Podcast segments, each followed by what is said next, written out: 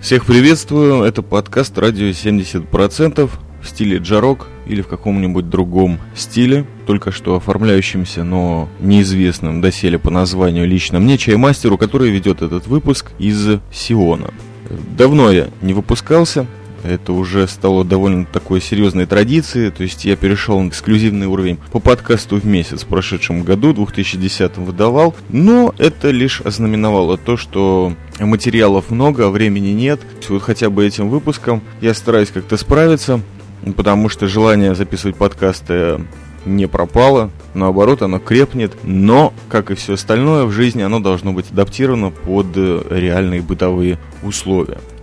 Итак, сегодня в качестве разогрева я хочу рассказать вам немножко о маниакальном сериальном прошедшем годе. Также освещу что-нибудь особенное, что возможно при всей рекламе, при всем пиаре замечательных сериалов вы, наверное, не слышали или слышали довольно отдаленно. Прежде всего, я расскажу, с чего все это у меня начиналось. И, безусловно, прошедший год, как я уже заметил, был связан с сериалами. Очень много хороших сериалов выходило. Продолжали замечательные сериалы в третьем, четвертом сезоне. Э, большинство из сериалов, которые я просмотрел в прошлом году, они уже где-то там выходили. То есть э, я их начал смотреть где-то с второго, третьего сезона, что, в принципе, лично мне очень нравится. Потому что у меня, если честно, нет э, сил ждать. То есть несколько сериалов все-таки так и происходили, но вот ждать по серии в неделю как-то довольно сложно. У меня это больше относится к тем временам, когда я еще пользовался телевидением. Было это очень давно. И вот там я понимал, что выхода нет.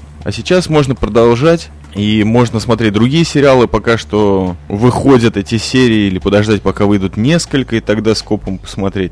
Сериалы по преимуществу у меня были англоязычные, то есть Америка и Англия. Начну, наверное, с самого близкого, что кончилось совершенно недавно. Это Sons of Anarchy, Дети анархии или Сыновья анархии, как это называется. Третий сезон закончился. Четвертого сезона, который, видимо, выйдет когда-нибудь в ближайшем году, я жду гораздо менее напряженно, чем третьего сезона, потому что первые два меня поразили совершенно. Байкеры, Калифорния и замечательные, конечно же, характеры, но об этом я записывал уже подкаст совершенно недавно узнал, то есть буквально вчера, что исполнительница одной из главных ролей, Джеммы Теллер, э, Кейт Шагал, прекрасная актриса, вот, которая больше всего меня поразила, то есть я не подозревал таких крутых актерских качеств в ней. Она получила золотой глобус за эту роль в третьем сезоне, и, по-моему, вполне заслуженно, потому что вот э, ее работа, мало того, что не ограничивалась работой актрисы в этом сериале, она еще и прописывала многие сцены, а также написала сценарий к целым сериям. Вот «Сыновья анархии». Следующий сериал, который уже тоже шел, но я подключился к нему довольно поздно, это сериал «Грани», «Фриндж». Очень многие люди говорят, что это X-Files, но X-Files я не смотрел, это опять-таки относится к той поре, когда был где-то рядом телевизор, вот там вот они очень поздно, на мутной картинке телевизионной, ну, такие телевизоры были в кибуце. Я вот смотрел, ничего общего из тех двух серий, которые я посмотрел в X-Files, с Фриджем не имеют. Во-первых, несколько замечательных актеров из э, сериала Wire «Прослушка» и «Тюрьма Оз», очень любимых, вдруг оказались в этом сериале. Замечательный профессор Бишоп и его сын, не менее гениальный Питер. Вот интересно было за ними следить. Ну и как легкая такая перчинка, это блондиночка, которая вот там бегает, нервничает, и она так приятно теняет этот прекрасный дуэт. Более всего из всех американских сериалов в этом году меня порвал, конечно, во все тяжкие. И за это спасибо Илюше и Насте, которые «Привет, горе, море» посоветовали мне его. И три сезона у меня пролетели просто незаметно. Я бежал за каждой серией, смотря иногда по пять штук за раз, ну, потому что невозможно было остановиться. Вот игра Брайана Крэнстона, который потрясающий человек, помимо того, что актер, любое его выступление, я посмотрел несколько там при вручении призов или вообще давал интервью, человек насыщен таким живительным юмором, что просто приятно это все смотреть. Причем, при том, что сериал, если кто его не видел, он не всегда такой комический, а наоборот. И драмы там тоже хватает. Вот советую, конечно же, все, что я перечисляю, я рекомендую посмотреть такой легкой атмосфере. Последнее, что я посмотрел и был очень приятно поражен и расслаблен, это сериал «Черная метка» Burn Not Ice приключения супершпиона, которого раскрыли, Майкла Вестона в Майами с его мамой, друганом и подружкой. совершенно приятное. Тут как когда-то мультики утром перед школой можно было посмотреть 15 минут, так вот Майкла Вестона можно посмотреть его приключения э, вечерком перед сном. Замечательная сказка для взрослых. Э, плюс, конечно же, как любая сказка, происходящая в Майами, связанная со шпионом, дает очень много таких техник, которые когда-то были тайком освещены в настольной или кухонной книге анархиста, что очень приятно. То есть многие вещи действительно смотришь, ну да, реально показывают. Но это же сказка для взрослых что-то там реальное должно быть. Также я посмотрел сериал, ну, наверное, мало кому известен, но в нем очень хорошие актеры играют, и всего в нем, по-моему, 6 или 7 серий. Его по непонятным причинам прекратили после первого сезона снимать. И дело в том, что когда его сняли, это было 4 серии, и 2 вообще не показывали ни разу, они вышли только на DVD. Это сериал «Смит» про вора и его команду. Снимается там в главной роли Рэй Лиота, которого я тоже уважаю, и много других товарищи, например, тот, э, который за главную роль в сериале «Менталист» играет, паренек. Крис Бейкер, по-моему, его зовут. Э, вот этот сериал хотелось бы увидеть продолжение. Работа профессионалов, даже воров, ну, все-таки хорошо снимается. И в кинематографе, да и приключения у воров совершенно необыкновенные, как вы можете понять. Ну вот его не, не продолжили его снимать, закрыли, но все равно те семь серий, которые представлены, приятно посмотреть. Два сериала, которые мне посоветовали, но они не пошли абсолютно. Это «Подпольная империя» со Стивом Бушами, который, конечно же, прекрасен. Я тоже получил «Золотой глобус» буквально недавно, день назад. Boardwalk Empire, все там расписывали очень хорошо в рецензиях, что Скорцезе, что это новый Сопранос. Ну, ничего я такого не видел. Конечно же, работа офигенная. Э, я имею в виду арт-работа, то есть э, антураж Великой депрессии, ирландцы, все это хорошо выглядит и приятно, но ну, нужно канва. Драма там как-то вот не то чтобы белыми нитками шита, просто не впечатляет. Поэтому я уже где-то после пятой серии забросил. «Ходячие мертвецы» я посмотрел 10 минут первой серии и забросил точно так же. Не потому что зомби не люблю, а потому что вот что-то не пошло вообще. Ну и понятно, что вот тот же самый э, Фринч, когда я смотрел, то есть Грани, это уже сериал, который, собственно говоря, вот шел до недавнего времени, до нескольких месяцев назад, и а, приходилось ждать каждую неделю. Естественно, что эта ниша должна быть как-то заполнена. Так сложилось, что у меня есть замечательные бразеры, которые шарят в кино и шарят в интернете, и расшаривают. И посоветовали мне парочку английских сериалов, которые, безусловно, вам известны, но я настолько от них без ума, что вот в подкасте «Радио 70%» собираюсь о них что-то сказать. И прежде всего это, конечно, сериал «Шерлок». Подорвал меня полностью. Я, конечно же, большой поклонник детективов, и Конан Дойля в детстве любил, да и не только в детстве, иногда так перечитывал, а уж фильмы точно пересматривал, но не все. А здесь на меня просто так серьезно надавили, а именно Волк и Гехт, что просто обязали меня смотреть и были правы. Настолько правы, что я влюбился в этот сериал, и он своеобразный, он английский, BBC, если не ошибаюсь. Да там вообще все BBC для меня в Англии. Но факт тот, что э, Шерлок, он трехсерийный, если кто не знает, каждая серия, по-моему, по час-полтора. И вот в этом году, в конце, вернее, опять-таки уже прошедшего, надо привыкнуть к этому 2010-го, должны были отснять второй сезон. Потрясающий. Потрясающий, это совершенно новый Шерлок в современном мире. Он не похож ни на Шерлока Гая Ричи, ни на что-либо, что было показано о Шерлоке Холмсе до сих пор.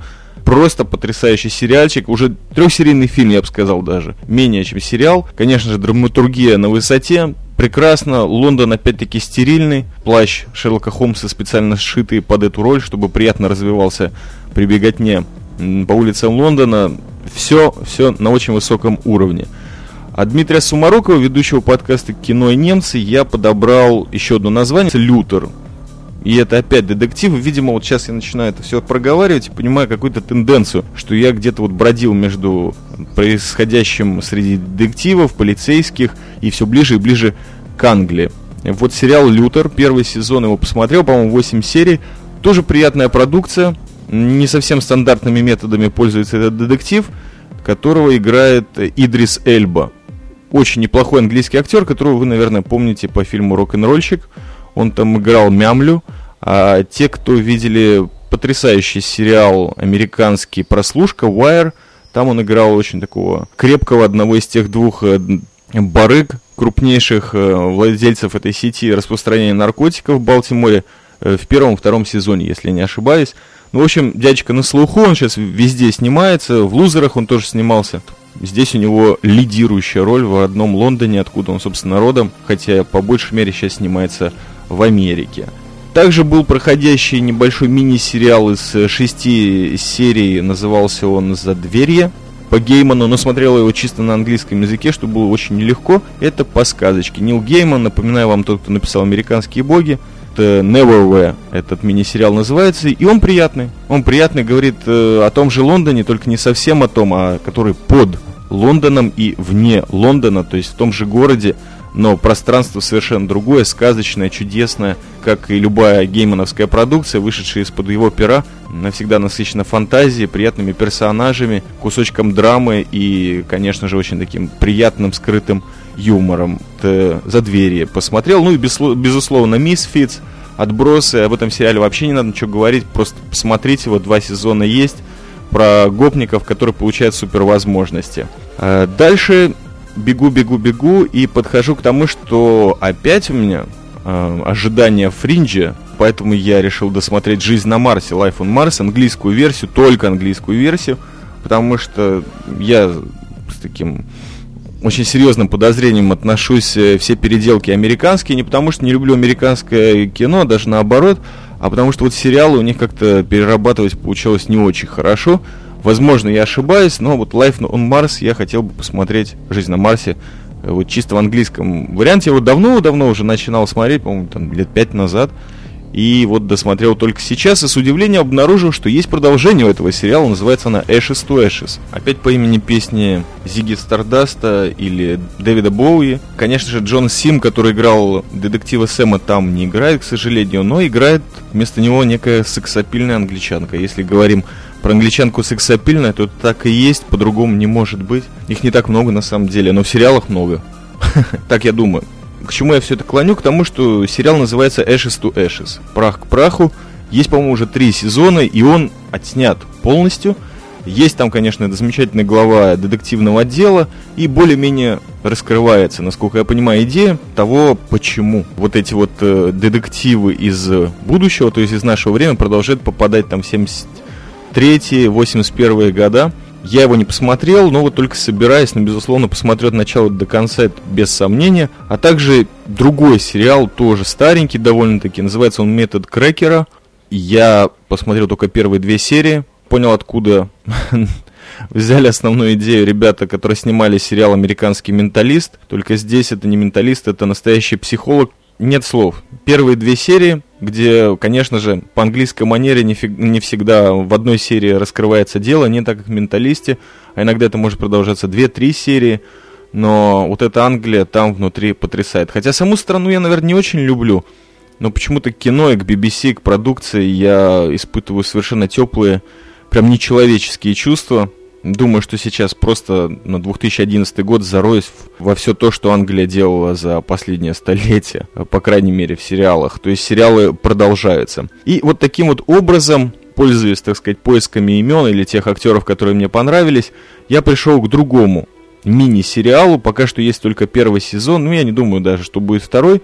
Называется он по-русски «Игры власти». По-английски это «State of Play». Вышел он в 2003 году по заказу BBC и произвел в свое время фурор. И произвел он фуроры на меня буквально вот недели две назад. То есть все поменялось. Все поменялось вплоть до статуса в Gmail. Все State of Play. Это политический триллер. Почему я им так заинтересовался? Ну, во-первых, посмотрев его, я вспомнил, что очень мне нравится все то, что связано не с политикой, скорее напрямую, а вот э, именно с ходом журналистского расследования, работа с полицией. Это очень мне напоминает работы Константинова в качестве Обнорского. Раскрывал там в Питере очень больших эм, бразеров по преступности и же с ними. Напоминает мне это пятый сезон того же сериала, уже упомянутого сегодня The Wire, прослушка, когда с точки зрения газеты показан город, преступность этого города и все, что там происходит.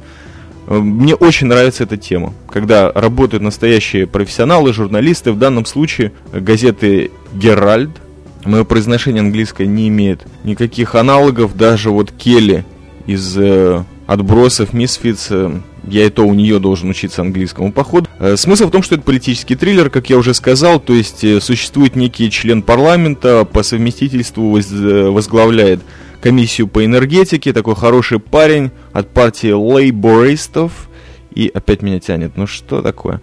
Происходит что-то очень странное, его помощница, исследователь, падает под колеса, рельсы э, лондонского андеграунда. Гибнет, естественно. В тот же момент на другом конце города убивают вора, который вообще-то промышлял наркотиками, но вроде по жизни крал сумки. И все это случается в один момент. Э, член парламента переживает так на пресс-конференции, что журналисты понимают, что здесь уже пахнет не только отношениями работодатель-работница, а еще чем-то гораздо более э, глубоким в их отношениях, начинают копать. Естественно, что этот член парламента просит, чтобы его друг который в этом Геральде, давнишний журналист, по совместительству бывший ведущий его рекламной кампании выборов, вот, хороший друг в исполнении Джона Сима, кстати, который вот детектив Сэм из Life on Mars, через него я вышел на этот э, сериальчик игры власти. Он начинает ему помогать, как-то помогать его жене. Образуется какая-то химия, потому что вроде как несколько лет они не поддерживали отношения между собой.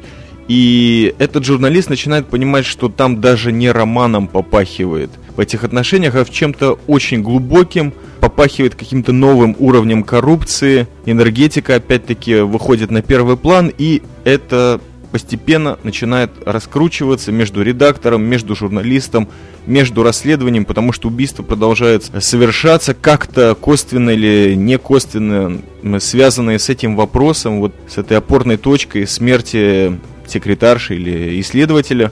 Это общий костяк. Я должен сказать, что все шесть серий, это был, я был очень удивлен. Действительно, во многих сериалах сейчас, насколько я замечаю, есть развитие сюжета, и оно происходит внутри серии. То есть каждая серия это какой-то рас законченный рассказик с небольшими зацепками на следующие и на прошлые эпизоды. Здесь нету этой законченности. С каждой серии накал растет. И страстей, и сюжета, то есть драматургия в этом э, сериале просто потрясающая. Надо заметить, что написал сценарий один из ведущих драматургов и сценаристов английского телевидения на данный момент. Вот хотелось бы, чтобы это имя вы запомнили или хотя бы услышали. Зовут его Пол Эббот. Это человек, который участвовал в создании и метода Крекера, мною упомянутого, долгое время работал как редактор и сценарист Coronation Street, ну, самый, наверное, э, длинный сериал в мире, а также самый легендарный английский.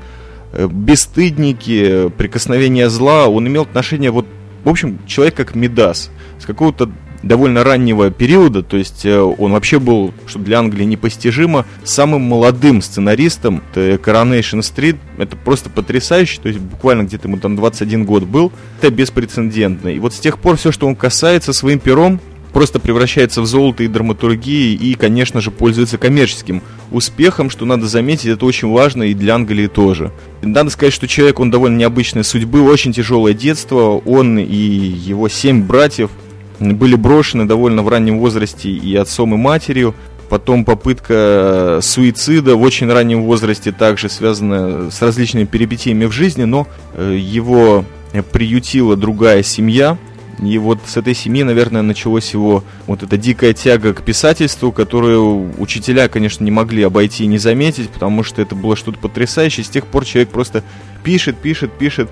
Сейчас вот он жив и работает, является действенным э, профессором и доктором в Манчестерском и э, Солфордском университетах, то есть человек очень уважаемый в Англии и, конечно же, в своей области, а снял этот э, сериал, и это была точка, точка опоры, некто по имени Дэвид Йейтс. Я не знаю, скажет вам это имя что-то или нет, но этот человек снял практически всех, как минимум, четыре части из э, серии фильмов Гарри Поттера. И надо сказать, что вот State of Play, он и положил начало тому, что этого человека настолько зауважали, что поняли, что вот действительно реальные громадные коммерческие проекты можно дать ему свободно, потому что Сериал принес громадный коммерческий успех всем его создателям, и уж, конечно, актеры там были как на подбор, о них тоже сейчас поговорю. В общем, Дэвид Йейтс, я не знаю, Гарри Поттера я не смотрел, мне трудно судить, но мне кажется, выбор именно его на роль режиссера имел достаточное основание. Теперь немножко об актерах. Актеры практически все известные, как минимум мне, потому что слежу уже, так сказать, давно за ними и стараюсь посмотреть все. Э, Джон Сим, как я уже сказал, в роли Кэлла МакКафри,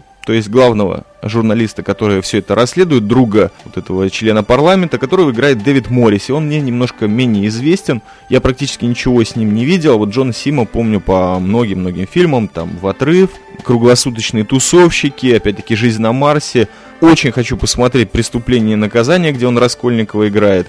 Недавно посмотрел детский фильм «Скеллиг», «Человек сова. Ну, это вот для детей, если хотите. Ну, в общем, Джон Сим мне нравится. Он э, постоянно трет лицо руками, потихонечку курит и бухает, но не сильно, опять-таки, очень чистый английский, именно из-за того, что он глубоко переживает моральные проблемы, которые, честно говоря, не маленькие. Следующая его сотрудница по газете «Геральд» это Келли Макдональд. Эта девушка когда-то впервые попала мне на глаза в фильме «Транспотинг», играла на ту замечательную школьницу оторванную. А последние ее работы это опять-таки подпольная империя, где она играет ирландскую жену, подругу вот главного республиканского босса. Там ее совершенно безумный шотландский акцент, он мне всегда кажется таким вот, вот, наверное, англичане в детстве, когда они маленькие, они вот так говорят. То есть э, совершенно потрясающе слушать ее разговор на английском, вот Келли Макдональд. А, редактором играет потрясающий актер, у меня тут все потрясающие, замечательные, это Билл Най. Его, наверное, представлять не надо.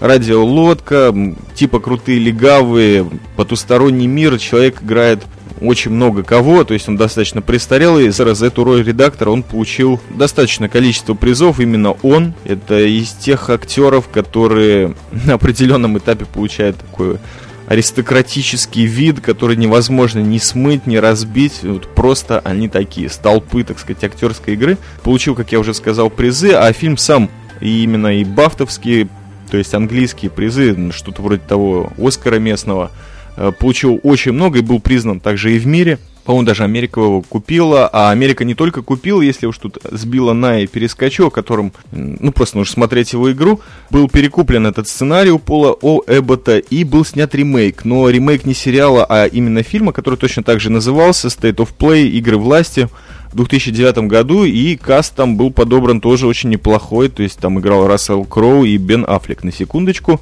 и говорят, что фильм тоже хороший, я его не видел.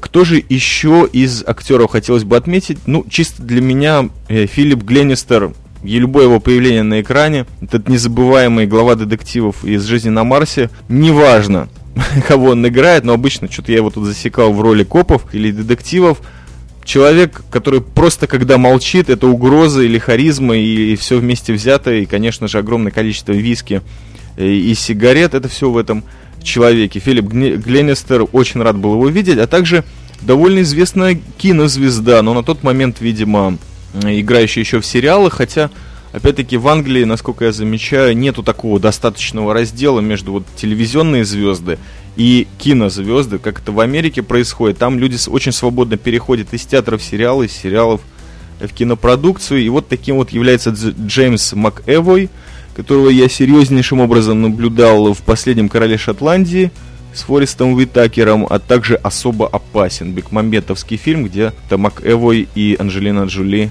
вместе с э, Константином Хабенским зажигали. Что у меня есть сказать об этом сериале «Игры власти», который мне очень понравился. И понравился он не всем.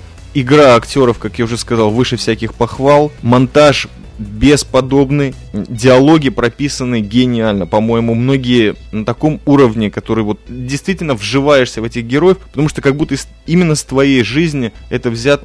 Не буду ничего говорить вам о финале, потому что финал вас просто поразит. И это необыкновенно, что все шесть серий вас держат в таком напряжении, все время сюжет развивается в различные стороны, и вдруг финал, о котором а, нужно быть действительно гением, или просто посмотреть вначале шестую серию, а потом первую, чтобы понять, как к этому э, все пришло. И вот эта вот красная лампочка диктофона, по силе, в конечном итоге, э, в моей голове сейчас сидит как э, лазерный прицел снайпера. Настолько сильна вообще профессия журналиста, когда она за правду или когда она для того, чтобы действительно заниматься не желтухой, не поиском каких-то дешевых сенсаций, а именно заниматься журналистикой вот по-настоящему. Показывать правду людям, показывать тот мир, в котором они живут. Все, на этом заканчиваю. Спасибо всем. Это был Чаймастер, радио 70%, киноподкаст, посвященный играм власти. Спасибо, всего доброго.